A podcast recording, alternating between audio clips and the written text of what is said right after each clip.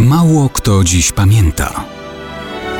Datownik historyczny prezentuje Maciej Korkuć.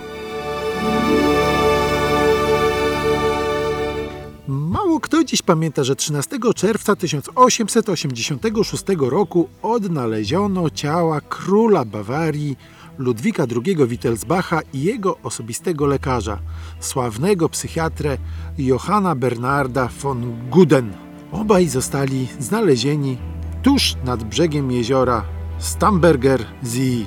Ich śmierć pozostanie chyba na zawsze nierozwiązaną tajemnicą. O ile króla można było podejrzewać o samobójstwo, o tyle jego lekarza w żadnym wypadku. Czy obaj zostali zamordowani?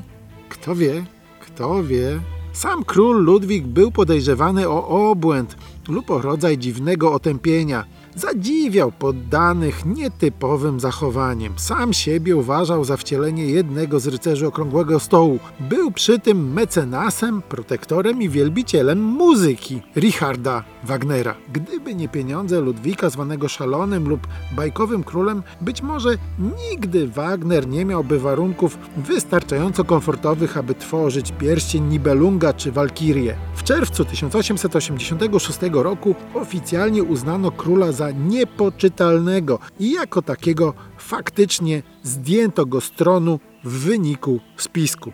Czy jego śmierć była dopełnieniem działania spiskowców? Czym w takim wypadku naraziłby się sławny psychiatra von Guden? Wszak to on wydał orzeczenie o niepoczytalności władcy, które posłużyło do jego obalenia. A może von Guden gotów był wesprzeć usunięcie króla, ale nie zamierzał przyłożyć ręki do mordu? Czyżby musiał zginąć jako niewygodny świadek zbrodni na szalonym królu? Kto wie, kto wie.